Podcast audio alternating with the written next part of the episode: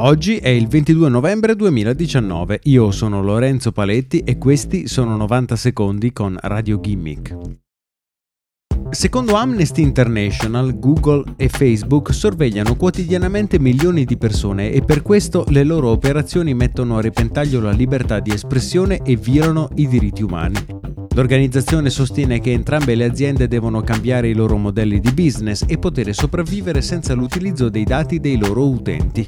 Amnesty sottolinea come dei cinque grandi della Silicon Valley, Facebook e Google rappresentino i due più pericolosi perché nelle loro mani c'è il potere di controllare la libertà di espressione sulla rete. Google, sottolinea l'organizzazione, controlla oggi il 90% di tutte le ricerche effettuate su Internet, mentre un terzo di tutta la popolazione mondiale è iscritta a Facebook o, in generale, utilizza altri servizi dell'azienda come WhatsApp e Instagram. Miliardi di persone non hanno una reale scelta quando si tratta di accedere allo spazio pubblico di Internet senza rifarsi a Facebook e Google, ha spiegato il segretario di Amnesty.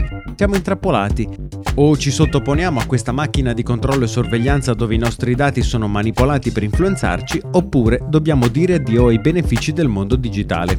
Il problema, sostiene Amnesty, è legato alla dimensione che hanno raggiunto queste aziende. È impossibile infatti utilizzare internet senza venire in contatto in un modo o nell'altro con i big della Silicon Valley e dare i propri dati in gestione a questi colossi.